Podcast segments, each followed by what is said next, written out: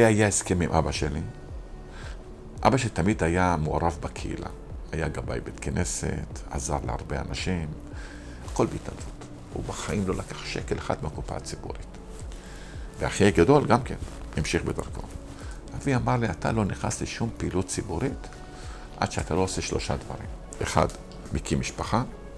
שתיים, יש לך מקום עבודה מסודר. שלוש, לימודים אקדמיים. אלה שלושה דברים. עשית את שלושתם, תעשה מה שאתה רוצה, פוליטית. ככה זה היה.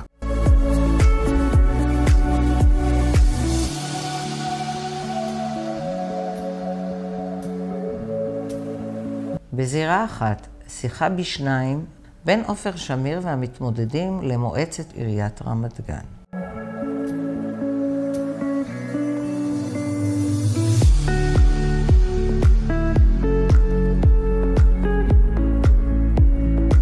הפודקאסט שלפניכם, או סדרת ההסכתים שלפניכם, מיועדת בעיקר לתושבי רמת גן. לקראת הבחירות לרשויות המקומיות, ביקשתי להכיר את המתמודדים השונים לראשות העירייה ולמועצה.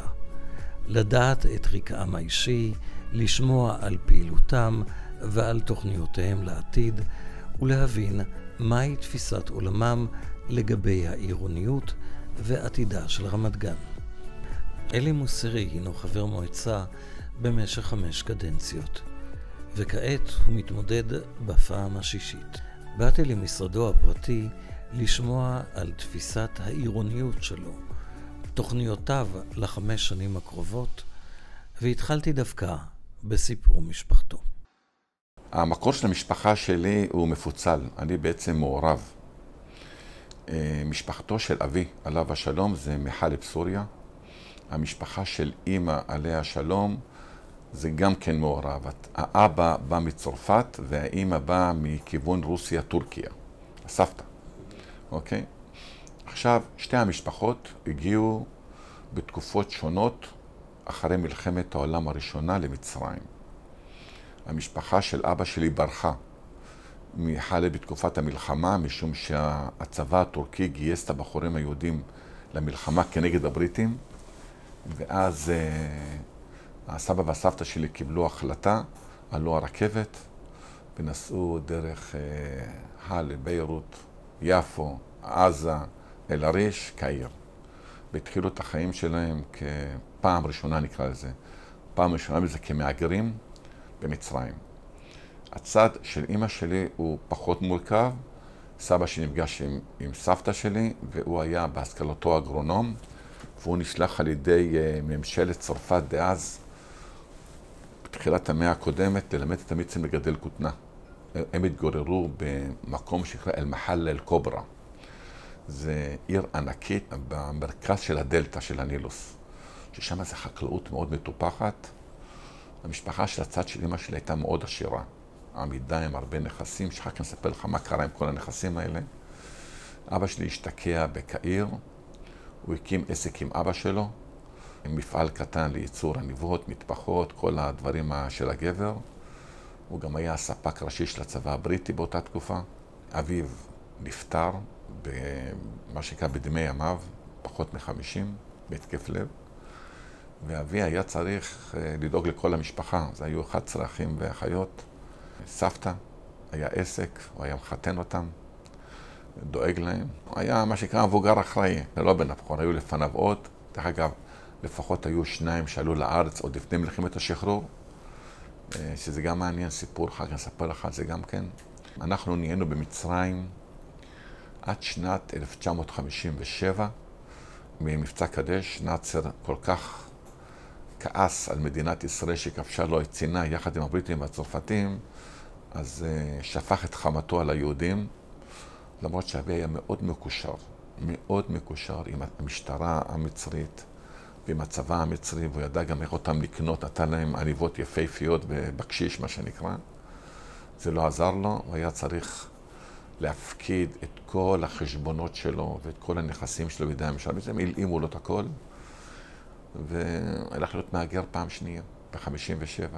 ואתה צריך להבין, אבא ואימא, נגיש בוא נדגש על אבא, שהיה מראשי הקהילה של היהודית במצרים, קהיר, והוא צריך לתת את הנכס שלו, בית יפהפה, רב מידות. לנו היו עוזרים ומשרתים, היה לנו בוואב שומר בשער, לאחי הגדול הייתה, היה שומר, לאחותי הגדולה הייתה שומרת. ובבית הייתה אחת מבשלת והייתה אחת מנקה. תבין את ההיררכיה שהיה. והבוואב, זה ששומר, היה לו דירה בכניסה לבית, זאת אומרת, אפילו לא גר בבית. ואת כל זה היה צריך להפקיד, והחנות שלו, והעסק. אמא שלי, עליה השלום, בגלל סכסוכים בתוך המשפחה, היה להם רחוב שלם של חנויות בימי מפתח, שכירות. אז היא הייתה בחורה צעירה בת 20, מה שנקרא נשואה טריה, הולכת עם אה, עבדו, קראו לו עבדו, אני זוכר את השם שלו, לא שאני הכרתי אותו בחיים, כן? כזה איש גדול, והייתה עוברת מחנות לחנות, עם תיק כזה יפה, הייתה אלגנטית, שמלה אלגנטית. המשפחה של אמי דוברי צרפתית, הם צרפתים בקלאסיקה, ברמת שפתיהם. אז הייתה עוברת לחנות לחנות, לוקח את השכירות, ועבדו היה שומר עליה. אז הייתה מוציאה קבלה בצרפתית ובערבית, כדי שיהיה בהנהלת החשבונות שלהם, הוא היה רואה חשבון צרפתי, יהודי צרפתי, שידע בדיוק מה זאת. כל זה עזבו מאחוריהם, עלו לארץ. הגענו ב-57, חורף 57 לארץ, חסרי כל. גרנו כמעט שנה אצל הדודה בהדר יוסף בתל אביב, ושם אבי התחיל מחדש. אנחנו שלושה אחים ושתי אחיות. האח הגדול הוא, הוא תעשיין, הוא בעצם עוסק ביבוא וייצור של כימיקלים. יש לו גם עסק גדול מאוד באשדוד וגם בחולון. היית ילד? ארבע וחצי. ארבע וחצי. אחותי הגדולה היא הייתה מנהלת אדמיניסטרטיבית של כל אה, מה שנקרא אה, בית חולים אה, בהרצליה, Medical Center בהרצליה. אחותי השנייה אשת חינוך, הייתה מנהלת בית ספר. אני הלכתי יותר לתחום של העסקים, לי יש חברה למיזוגים ורכישות, שיושבת פה, דרך אגב זה משרדים שלנו. אני, ההתמחות שלי זה כלכלה, אני בוגר של בכלכלה בטכניון. יש לי גם תואר מטמס ואלי אוניברסיטה בלונדון. אה, בסך הכל הסתדרתי, ואחי הצעיר הוא הדובדבן של המשפחה. אחי דוד הוא היה סגן ראש המוסד. הוא היום מפורסם בשם דוד מידן, עם כל, ה... עם כל הטורים שהוא כותב על ביבי, על המהפכה המשטרית, וזו המשפחה, משפחה טובה. אני התחתנתי עם נחמה, ממוצא פולני, שתי משפחות ניצולות שואה, גם כן סיפור בפני עצמו, וגידלנו ביחד, מגדלים ביחד שלושה ילדים. יש לי בן גדול עורך דין, יש לי בת פסיכולוגית ועוד בן עורך דין, וגם כלתי עורכת דין. ובסך הכל אנחנו מאוד מגובשים. יש נכדים שיהיו בריאים, ו... וזהו. ותגיד לי, אתה מסתדר עם הגפילטה פיש? לא. מימיי לא טעמתי את זה, מימיי לא אכלתי את זה. למרות שאומרים שזה טעים, אני לא ניסיתי, זה לא... אני וגפילטה פיש לא, לא הסתדר, אבל כבד קצוץ, אני מת על כבד קצוץ. אנחנו, אנחנו חסידים של כל אחד לא נוגע בצלחת של האחר, למרות שהיא מהצלחת של אה, האוכל שאימי הייתה מבשלת והיא בישלה מצוין, והיום אחותי מבשלת, לא ברמה של אימי, אבל מבשלת גם כמצוין, היא מאוד אוהבת, ודרך אגב, היא למדה לבשל. אחותי למדה לבשל מאכלים מצריים יוצא הכלל. היא מבשלת מעולה, ממולאים של המלוכיה. מלוכיה. מלוכיה היא לא עושה, זה, זה לא... אבל אני מת על מלוכיה. עם עוף, בלי עוף, הכל הולך. פול היא מאוד אוהבת. אה, בטטה סופריטו מאוד אוהבת. ממולאים היא מאוד אוהבת. היא למדה, היא למדה, היא למדה לבשל.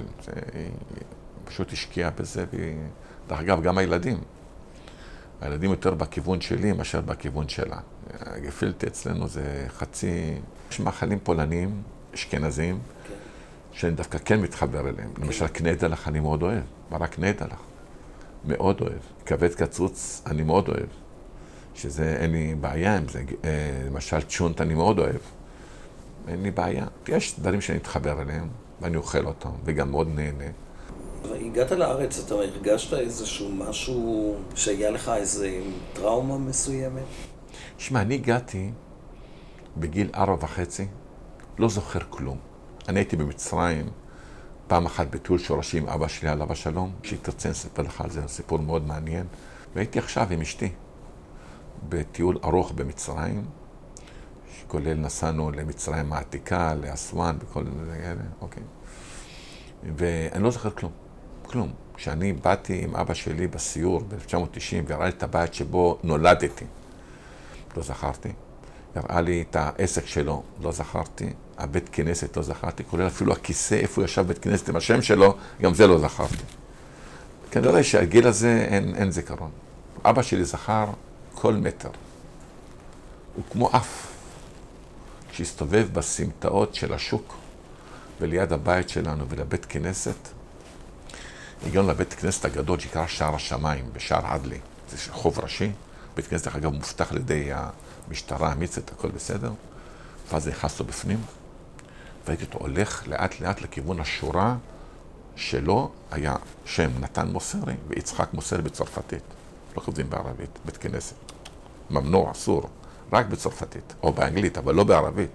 בחיים לא כותבים או עברית או צרפתית, לא ערבית. אנחנו לא ערבים. זה, אנחנו יהודים עם אג'נדה מערבית, לא אג'נדה מצרית. איך הוא היה מספר? כשהוא היה הולך בשבתות מהבית שלו לכיוון הבית כנסת, זה בערך מרחק של איזה שני קילומטר. חתיכת דרך. אין גשם שם, זה לא מפריע. הם היו לובשים הכל לבן. חולצה לבנה, ז'קט לבן, מכסיים לבנות, נעליים לבנות, גרביים לבנות, והטלית ביד. והטלית שלהם ביד, והיו הולכים קבוצות, ואמר, תנסה לדמיין חבורה של עשרה גברים עם ילדים, כולם לובשים לבן בתוך ההמון השחור הזה. כך הוא היה אומר, בתוך ההמון השחור.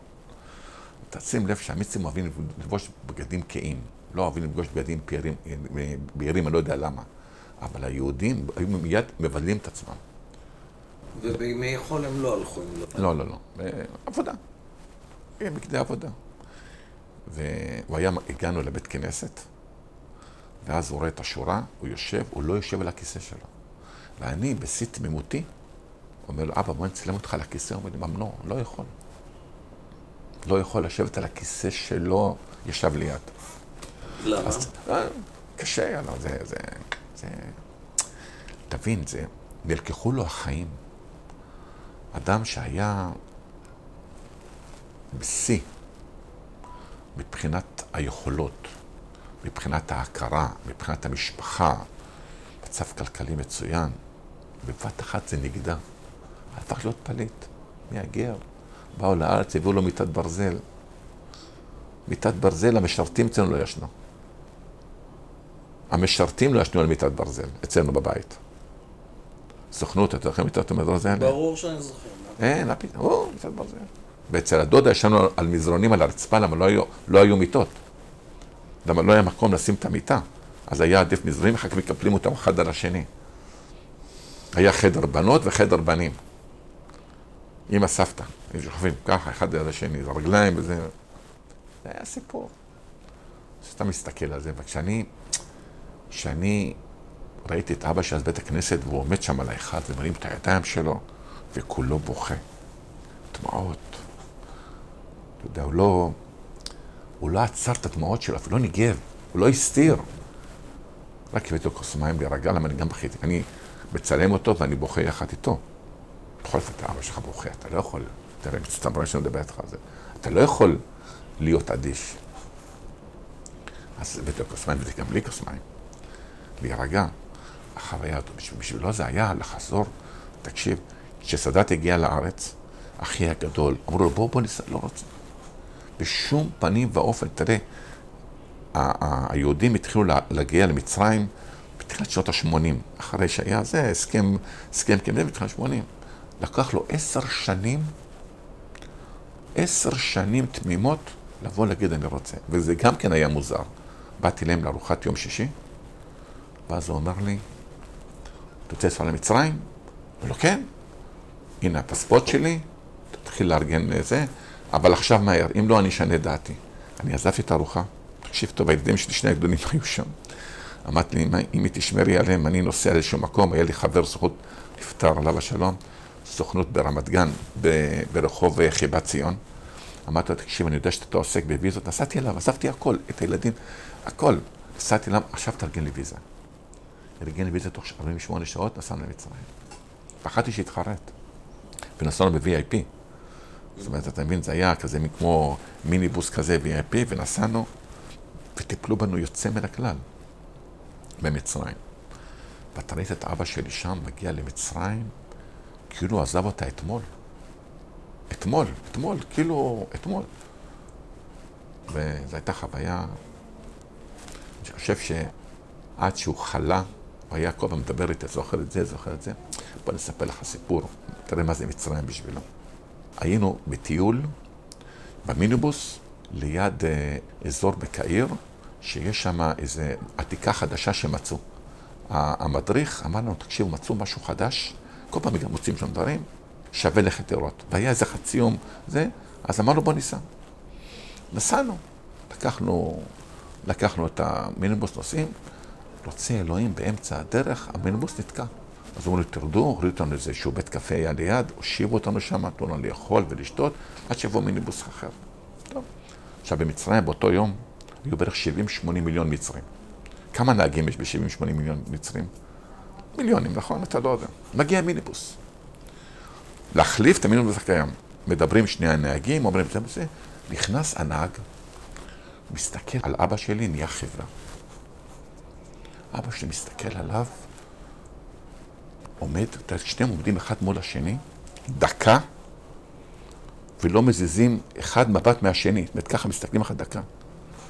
ואז הוא אומר, הבחור מושמומקן בערבית, אתה יודע מה זה מושמומקן בערבית? לא. לא ייתכן. לא ייתכן מושמומקן. ואז הוא ניגש לאבא שלי ואומר לו, אין תנתן בערבית. ואז הוא אומר לו, כן, והתחיל לבכות. עכשיו, מי זה הבחור? תראה, 80 מיליון מצרים, מיליונים נהגים, מגיע הבחור, שאבא שלו היה עובד של אבא שלי, הוא היה גזרן, והבן היה כל יום בצהריים מביא לאבא שלו את ארוחת צהריים, אתה זוכר את הסירים האלה שהיה למעלה זה וזה? ואז היה מביא, היה עובד דרך אבא שלי, ואבא שלי היה נותן לו גנה, גנה זה כמו תשלום. תשלום, זה כמו כסף טוב, ואמר לו, זה השן הלימודים שלך. עכשיו תתעלם תיקון מהנדס, זה תלמד כדי להיות מהנדס. זה הכסף, היה כל פעם אומר לאבא שלו, נתתי לו לקופה שיהיה מהנדס, אין שם לימודים חינם. והבחור בכסף הזה למד להיות מהנדס. עכשיו תקשיב את הסיטואציה. בדיוק שנתיים לפני כן, אביו נפטר, העובד של אביו. ואז הוא אומר לו בערבית, אבא נפטר, אומר לו חרם, זה זה וזה, אבל אימא שלי בחיים, בוא דבר איתה. נכנסים למיניבוס, והוא מדבר איתה בטלפון, בטלפון של, ה, של המכונית. ואז הוא אומר לה, היי אום, מה נשמע? את יודעת מי איתי פה? הוא אומר לה, מי איתך פה? הוא אומר לה, נתן מן ישראל. היית צורחת בטלפון? מה? גיבו עשן, תביא אותו אלינו מהר. בידי אשופו, אני רוצה לראות אותו, אני בחב בו ואני אוהבת אותו. אבי דיברת בקול, תודה רבה, ולא... עכשיו, מה קרה? כשגורשנו, אבא שלי שמח מאוד על אבא, על אבא שנפטר, אבא של הבחור שנפטר. שמח עליו. הראה לו את כל הדברים. הוא כנראה מהפחד, מהמסתרה, סיפר להם את הכל. היה שם עוד דברים, זהב, כסף שאבי רצה בשלב מסוים להעביר את זה לארץ, משהו. כלום. אז אבי ידע, הוא ניסה, דרך קשרים שהיו לו, הרי, הרי המשפחה של אמי, לא כולם עזבו ב-57. היה לה דוד שנשאר עד 67, שדרכו ניסינו להעביר דברים לצרפת, למה המשפחה הייתה בצרפת בפריז, ולא הצלחנו להעביר כלום. אבל זה סיפור שתנסה לדמיין לך מכונית, נהג מחליף, הוא היה זה שקיבל מאבי במשך זמן ארוך, שנים, כדי שילמד באוניברסיטה, והוא מהנדס. אבל כנראה שאין עבודה כמהנדס, הפך להיות נהג. ופה בארץ, איך הייתה ההשתלבות שלך? מצוינת, כמו כל ילד. אחלה, חברותי. אני לא יודע מה זה ספרדים, אשכנזים. אני בבניין שגרתי, היה לי ככה, אנחנו עולי מצרים, מצד ימין היו תימנים, מצד שמאל היו טורקים, פולנים מתחת, פולנים מתחת וטריפוליטאים מצד שמאל. קיבוץ גלויות. דלתות פתוחות, הילדים שלהם זה חברים שלנו, הבנות שלנו זה הבנות, חברות של הבנות אה, של, ה, של החיות שלי. משפחה אחת גדולה. עכשיו בוא נעבור קצת לתחום של העבודה הציבורית שלך. הפעילות הציבורית זאת לא עבודה שלי, אני בהתנדבות. כמה שנים אתה עושה? שמע, לי היה הסכם עם אבא שלי. אבא שלי תמיד היה מעורב בקהילה. היה גבאי בית כנסת, עזר להרבה אנשים, הכל בהתנדבות. הוא בחיים לא לקח שקל אחד מהקופה הציבורית. ואחי הגדול גם כן, המשיך בדרכו. אבי אמר לי, אתה לא נכנס לשום פעילות ציבורית עד שאתה לא עושה שלושה דברים. אחד, מקים משפחה. שתיים, יש לך מקום עבודה מסודר. שלוש, לימודים אקדמיים. אלה שלושה דברים. עשית את שלושתם, תעשה מה שאתה רוצה, פוליטי. ככה זה היה. אני התחלתי יחסית. אני חבר מועצה בפעם הראשונה בגיל 45. יש כאלה היום כבר, ב-45 כבר עשו עשר שנים, או חמש שנים, או שתי קדנציות. החבר'ה צעירים, כן, בגיל 45. אבל אני תמיד דגלתי בשיטה, אם אתה רוצה להיות איש ציבור, תהיה על מפלגתי. אל תהיה פוליטי. למרות שהתחלתי את הפעילות הפוליטית שלי במפלגת העבודה. הייתי עוזר של שמעון פרס, עוזר של פואד בן אליעזר, הייתי אחרי, עשיתי כמה פרויקטים במסגרת ממשלת רבין, משנה. אבל כ, כפעילות פוליטית, להיבחר רק על מפלגתי. ואז הקמתי תנופה ב-98, ואני עד היום עם תנופה, שזה כבר חמש קדנציות ברציפות. ועכשיו זה השישית. זה השישית, כן, מתוך מידה שאני אבחר. אני מעריך שכן, אבל בוא נניח... אנחנו ש... לא יודעים... ב... אף אחד לא יודע מה יהיה. העדכון שקיבלתי אתמול מוועדת בחירות, שפתחו את הקופסה של הקלפי, לא היה אף פתק. אז אנחנו לא יודעים עוד מה קורה. כן. זהו, ואז אני, אני פעיל. אני חושב שבסך הכל הייתי גם אופוזיציה, גם קואליציה, הייתי סגן של צבי בר. עשיתי המון. הייתי סגן שלו, הייתי תכנון ובנייה, הייתי גנים ונוף, הייתי התחדשות עירונית, אבל בעיקר הייתי מחזיק את הכספים, שזו ההתמחות שלי. אם אתה מסתכל על עיר, מהי עיר מבחינתך עיר טובה? תראה, קודם כל תושבים. נתחיל בתושבים. עיר זה קודם כל תושבים. תושבים ברמת גן ברמה גבוהה מאוד. אני אעשה כרגע הכללה, אבל באמת, אם אני מסתכל על פרמטר אחד, הגבייה. הגבייה של המגורים היא מעל 94 אחוז. זאת אומרת, יש משמעת. אין לנו פה בעיות גבייה של בקרב, יש לי בעיות בעסקים, היה לי בעיות באנשים פרטיים. כמעט ואין לי בעיות. גבייה מאוד גבוהה, אנחנו, זה 94-95 אחוז, זה כמו 100 אחוז. זה כמו, זה כמו שיש לך אבטלה חיכוכית, מה שנקרא בשפה המקצועית. שתמיד יש לך 3-4 אחוז, אנשים עוברים מקום למקום, אבל בגדול, כמעט כל בתי האב ברמת גן, אם ממושמעים, משלמים ארנונה. שתיים. אני גם רואה את אחוז הקנסות הרמת גנים. הוא יחסית נמוך. קנסות, אם אתה מסתכל, קנסות חנייה, קנסות לכלוך, יחסית הוא נמוך. בטח תושבים הם מאוד נורמטיביים. נתחיל בזה. אז תושבים יש לנו. עיר, מיקום שלה גן עדן. היא לא תל אביב, היא לא בני ברק, היא באמצע. יש לה פה פוטנציאל התפתחותי, מתחם הבורסה שזה מדהים, מזרח העיר שזה מדהים. בכלל, אנחנו פה זכינו, באמת, באמת, כמו תראה גבעתיים שהיא כלואה, אנחנו לא שם. אנחנו, העיר רמת גן היא עיר עם פוטנציאל התפתחותי שנות דור קדימה, ואתה מסתכל קדימה. אם אתה מסתכל היום על העיר, מה אתה חושב שלא טוב בה? אני אשאל אותך את השאלה הקשה. מה צריך לתקן בה, יותר נכון, אם אני אחדד את השאלה. בוא, בוא, בוא נגיד ככה, אני מאוד מאוד בעד תוכנית אסטרטגית ארוכת טווח. זאת אומרת, אני בעד שתהיה יציבות שלטונית, תוכנית ארוכת טווח רב-שנתית, שיטפל בכל המכאובים של העיר. א', תשתיות. אנחנו, קרניצי שהקים את העיר לפני 100 שנה, או 102 שנה בגרסה השנייה, הקים עיר שכונות, רחובות צרים, בכל שכונה יש בית ספר אחד וגינה אחת, וזה נגמר עניין. היום, בעידן של היום, הרחובות צרים מדי. יש בעיה, בנו בתים של שלוש קומות בלי חנייה. היום כל משפחה, שתי מכוניות, שלוש מכוניות. אז לא היו מקומות חנייה, למה לא היה צריך? לא היה צריך. לא היה, מוכ... לא היה מכוניות. אני רוצה לשפר בעיר תחבורה הציבורית בצורה דרמטית. אני רוצה להפעיל פה שאטלים על חשבון רכב פרטי. שיבואו שאטלים כאלה אה, אורכיים ורוחביים. אז שאדם יגיד, אני לא אסע ברכב, אני רוצה שהבן אדם מתוך עצמו, לא, לא כאנשה, להעניש. עדיף לי, אני יורד מהבית, יש לי שאטל, אני רוצה כמו קו 4, קו 5, אתה רק יורד, מושיט את היד, בלי תחנה, המיניבוס עוצר. אתה עולה נסיעה חמישה שקלים. בכל מקום בעיר בחמישה שקלים. הנה, אני באתי אליך באוטובוס. כן, כן, אבל אוטובוס הוא גדול, הוא מגושם. אני בעד שאטלים, כמו קו 4, קו 5. זה הקווים הכי מוצלחים בארץ. אתה מדבר על המוניות. על המוניות. אני עדיין בדעה שאם אני גר בדרום העיר ואני רוצה לנסוע לביאליק לסידורים, אל תבוא עם הרכב. אל תבוא עם הרכב.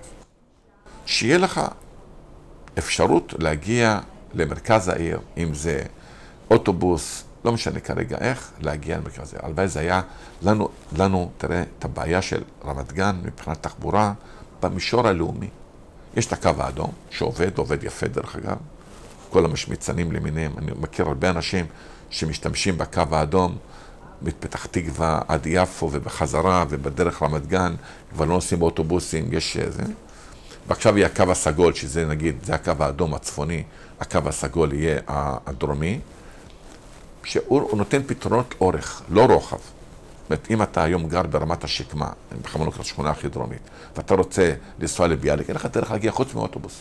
הוא ארוך ומייגע. ארוך ומייגע, ותחנות, ופקקים, ואלף ואחד דברים. הלוואי והיו לנו את המטרו המפורסם, שהיה מביא את ה... עם, עם הזרועות שלו. אין. אין. המטרו הזה ייבנה אחרי הדור שלנו. אז יש לנו בעיית תשתיות. יש לנו א', בעיה של יציבות שלטונית. ביציבות שלטונית במערכת יחסים, לא ברמת גן, בין השלטון המרכזי לבין העיר. הדוגמה הכי טובה זה חוק הארנונה. אני מתכנן פיתוח של עיר על סמך הכנסות. פעם הממשלה אומרת, לא, לא, לא מתאים לי. אני רוצה להעביר חלק מהארנונה העסקית שלך, שעליה אני משלם הכי פחות תמורה. מגורים, עוד יש לי חינוך, רווחה, זה בעסקית, מה, יש לי קצת ניקיון וקצת תאורה, נגמר הסיפור. זה מה אתה, אתה רואה. אבל דרך אגב, כמה שאני הבנתי, רמת גן צריכה לקבל. לא, לא, זה לא, זה טעות. זה, זה נכון לנקודת זמן הזו. אבל אם אתה מסתכל שאנחנו הולכים לבנות עוד מיליון מטר בבורסה, יש תוכניות לעוד מיליון מטר בבורסה, אז אתה מבין שזה טעות. והטבעות משוערות. רק קנדה-ישראל בפרויקט שלה, במשולש אבא הלל, פינת, אה, פינת בגין, מה שם, המשולש, המגרש החנייה, רק זה 400 אלף מטר. עם תב"ע מאושרת, שזה מכרז של רמ"י, מינהל מקרקעי ישראל, אז היה לך את הכל. בוא נראה, זה עוד לא נגמר, יש לנו בחוסר יציבות, יכול להיות שהדברים השתנו. אתה דיברת על הנושא של התחבורה הציבורית. אני רוצה לשאול אותך, מה דעתך לגבי הנושא של המרחב הציבורי? כלומר, אני רואה רחובות מאוד צרים, אם אני הולך בביאליק, אם אני הולך בקרניצי, קשה לפעמים ללכת היום, שלא לדבר על רכיבה על אופניים במסגרת התנועה, זה כמעט בלתי אפשרי. תראה, מה שאתה אומר עכשיו, זה בדיוק הדילמות שיש לתושבים. אתן לך דוגמה. אני השקעתי המון מאמץ ומחשבה על שיקום רחוב הירדן. רחוב הירדן, למעלה מ-30 שנה לא נגעו בו. לקחתי את האי תנועה, ביטלתי אותו. זו העבודה שלי. עשיתי שביל אופניים. אבל לצורך שביל האופניים, היינו צריכים לבטל חניות. ביטלתי חניות ודאגתי לחניות במקומות אחרים, לא באותו מספר, אבל, אבל שביל אופניים. יש לי שביל אופניים תקני, הלוך וחזור, כמו שצריך בחלק המערבי של רחוב הירדן. מה, מה כותבים לי אנשים? מהבוקר עד עכשיו בקושי אחד נסע, העיקר לקחת לנו את החניות, כועסים עליי. זאת אומרת, אתה בא ואתה אומר לי, צריכים למצוא פתרונות תחבורתיים, אתה מבין? אז יש טענות. זאת אומרת, אנחנו נמצאים בתהליך, כמו שבן גורן אמר, אני צריך לתת לעם לא מה שהוא רוצה, אלא מה שהוא צריך. ואני נתלה פה באילן גבוה, גבוה, גבוה, גבוה. אני ככה מנסה להביא אותך לגבי הנושא של התמ"א וההתחדשות העירונית, ו... ואחד מראשי העיר אומר אה, שהוא מצפה ל-260 אלף יחידות... תושבים. תושבים, והשני ל-500, אז אני לא... איפה אתה עומד בכיוון הזה? תשמע, אני לא יודע מאיפה המספרים. אני יודע בוודאות שיש ברמת גן למעלה מ-5,000 מבנים שנבנו לפני שנת 1980, שהם מה שנקרא אה, ראויים לתמ"א 38, התחדשות עירונית. 5,000 מבנים ברמת גן יש. תכפיל בכל בניין כזה בין 6, 9, 12 דירות, תראה כמה אתה מקבל. עכשיו, בוא, בוא נראה מעבר לזה. מה, אפשר לחדש את העיר בבת אחת? לא. אין מצב. זה יהיה הדרגתי. והתוכנית לבוא לחדש את העיר עם מתחמים הוא הכי נכון. למה? במתחמים אתה יכול לעשות את ההקצאות ואת ההפרשות לצרכים הציבוריים. מבני ציבור, גני ילדים, ספרייה עירונית, כל מה שאתה יכול, מועדון קהילתי, אתה יכול הרבה לעשות.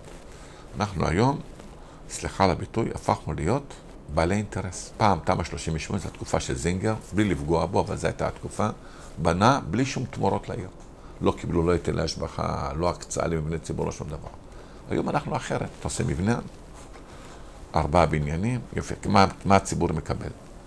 גני ילדים תבנו לי, רמת גימור כזאת, אה, ספרייה, מועדון קהילתי, וככה אנחנו... ומה עם הרחוב שבו יהיה... בעייתי. רחוב, בעייתי. עצים, שתילים, לא יודע. לא, לא, שתילים עושים. יש היום מסה מאוד גדולה של עצים, אני בעד הירוק, אני בעד לעשות, אני, אם כל מטר פנוי, שותל עץ. אני גם רוצה שיהיה, שיהיה חלחול, אני צריך לדאוג לחלחול. עברתי עכשיו, עמדתי בכופר היישוב, אין שם צל. אין שם צל. לא, בסדר, אני יודע. צריך לעשות לה לשתול עצים. צל, צל. כן. אתה יודע, אני מסתכל על, על התחנות אוטובוסים. עברתי בפתח תקווה, ואני רואה תחנת אוטובוסים מכוסה בכיסוי של שתילים מטפסים. זה נותן איזושהי שלווה בתוך... לא שלווה, זה צורך. זה נותן לתושב כאילו אתנחתא מההליך העירוני, וזה דבר שאי אפשר לזלזל בו לדעתי. מסכים איתך. אני למשל, אחד הדברים בקדנציה הבאה שאני הולך לעשות, זה אה, להתעסק בנושא של הירוק ברמת גן, נטיות. כל רחוב לעבור עליו בלטה בלטה, איפה לשתול עוד עצים. אנחנו צריכים חמצן. עכשיו, יש נושא של שימור. הדברים האלה של שימור הם חשובים להרבה אנשים, או לחלק מהאנשים. למשל, יש פה שכונה שנקראת תל בנימין. אוקיי. שהיא שכונה בעלת צביון היסטורי, היה שם בית השגריר האמריקאי הראשון. האיטלקי. האמריקאי הראשון, כן, בדונלדס, כן. שהוא בעצם היה, אפילו עוד לא השגריר, היה נציג, נכון, נכון. נציג אה, ש- של ארה"ב כאן, כאשר מאוד תמך במדינה היהודית. ויש פה בעצם שכונה, אה, השאלה מה, מה עושים עם דבר כזה. לא לגעת. תשמע, אומרים בספר קהלת, ישן מפני חדש תוציאו, אבל. אני תמיד בא ואני אומר, חבר'ה, צריך לשמור גם על המורשת. אני למשל, אתה לא שאלת אותי, אבל אני אענה לך. אני עכשיו אחראי על מיזם בפארק הלאומי בשם גבעת הרעות. בחודש הבא, כל המדינה תדבר על זה. מה מיוחד בו? זה יהיה המשולש חיים גורי עם כל המורשת הספרותית שלו, איש הרוח, קרניצי, אבי רמת גן, ובן גוריון שהכריז על הקמת המדינה. הכל יהיה מקום אחד. אתה תבוא לאתר, שתראה את קרניצי, ליד חלקת הקבר שלו, עבר והווה, עם קולנוע אורדע, עם כופרי יישוב, עם, עם עילית וכל זה, ומה יש היום, הבורסה וכל זה. אתה רואה את המורשת של חיים גורי, עם כל, ה, עם כל היצירה הספרותית שלו, איש הרוח, חיים גורי, ששם זה גם יהיה דינמיקה ואינטראקטיביות עם ילדים ותלמידים, זה יהיה חינוכי. והדבר השלישי שבעיניי הכי חשוב, זה בן גוריון. יש שם דיוקן שלו בקרן לייזר, יש שם מדורה כמו יש התמיד, ומתי זה יהיה פתוח? 17 באוקטובר. מה גודל המתחם? גבעה, גבעה קטנה, איפה שהקבר של קרניצי מצד שמאל, בצד המזרחי. אבל מה שיפה, הספקתי להגיד לך, שבן גוריון אתה לוחץ על כפתור, ואתה שומע את בן גוריון מכריז הקמת המדינה. התכנסנו כאן היום, אתה תהיה, אתה, אתה תצטמרר. ולגבי קרניצי, וזה... כולם, זה הכל ממקום אחד. יש לך גם הקלטות של קרניצי? יש שם, יש שם בקולו כמה דברים, וגם גורי. משהו מאוד מעניין, זה יהיה חוויה. מה התוכניות שלך בקדנציה הבאה? בואו קודם כל לכשאבחר, כן, נהיה צנועים. אם היית נבחר, מה היית רוצה לעשות? א', להמשיך לשקם את התשתית הפיננסית של העיר רמת גן, להבטיח אותה לעתיד הדורות הבאים, אוקיי? אפשר להגיד, תראה, אני בן 71, אני לא אשאר פה לנצח. אני, אני רוצה כבר להכין יורשים בקטע הפיננסי. אין לי כרגע, אבל אני אכין. בקדנציה הזאת להכין יורשים שאני יודע שהם יוכלו לשאת את הנושא של הניהול הפיננסי של העיר. היום אין לי, אבל אני מקווה שיהיה לי בקדנציה הבאה. והדבר השני זה המרחב הציבורי. איך עושים את רמת גן יפה יותר, נקייה יותר, ירוקה יותר.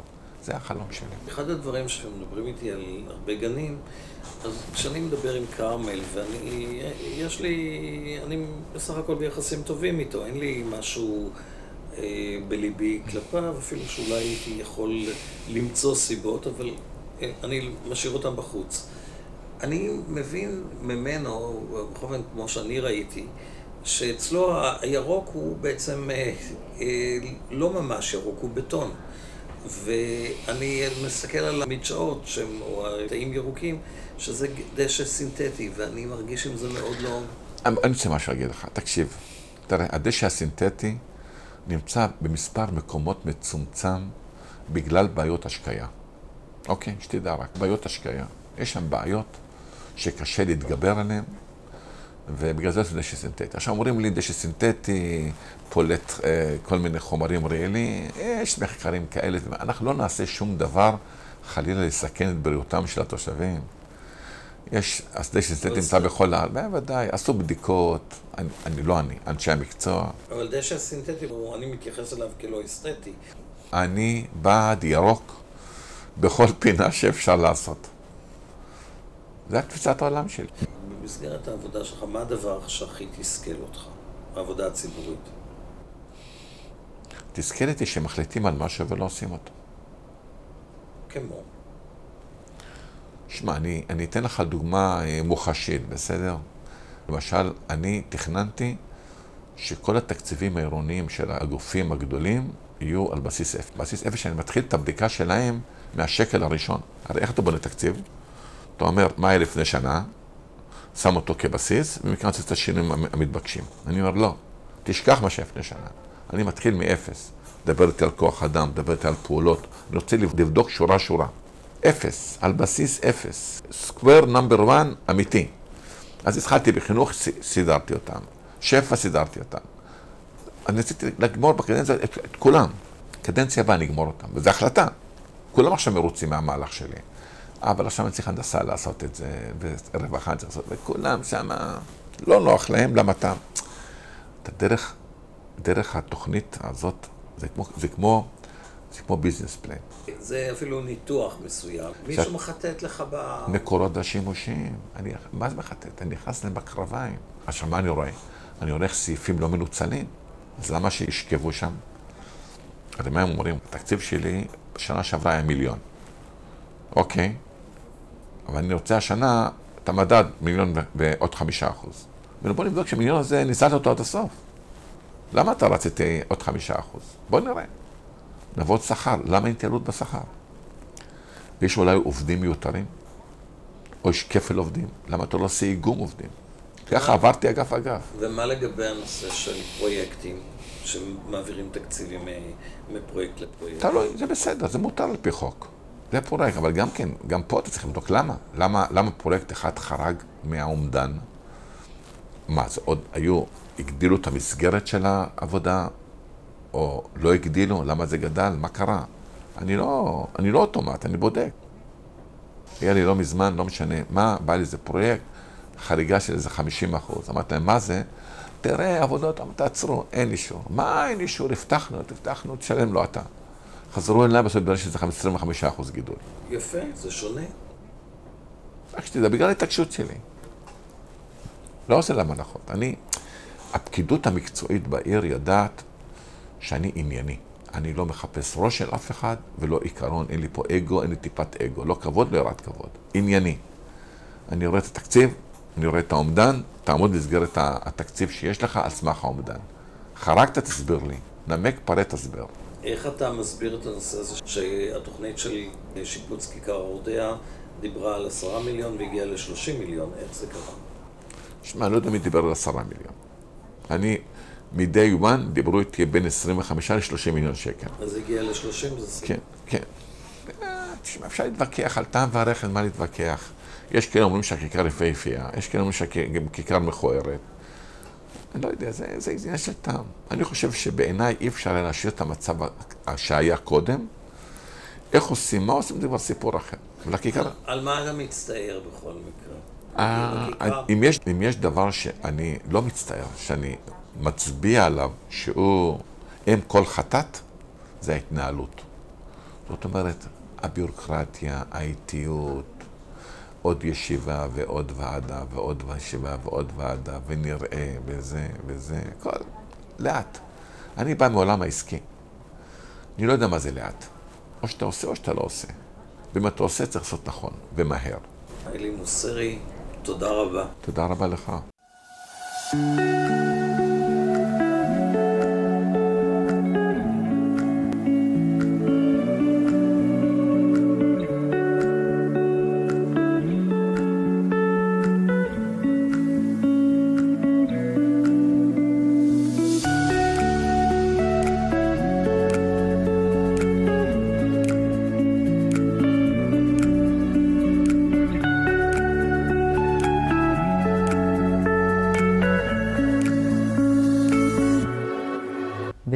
אחת, שיחה בשניים בין עופר שמיר והמתמודדים למועצת עיריית רמת גן.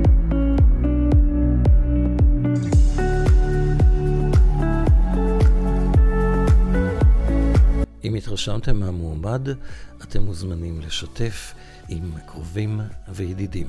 לפרקים נוספים עקבו באתר הכל ברשת, ביוטיוב ובגוגל. לכל הסכתי הכל ברשת ניתן להאזין בפודקאסט של עופר שמיר בספוטיפיי.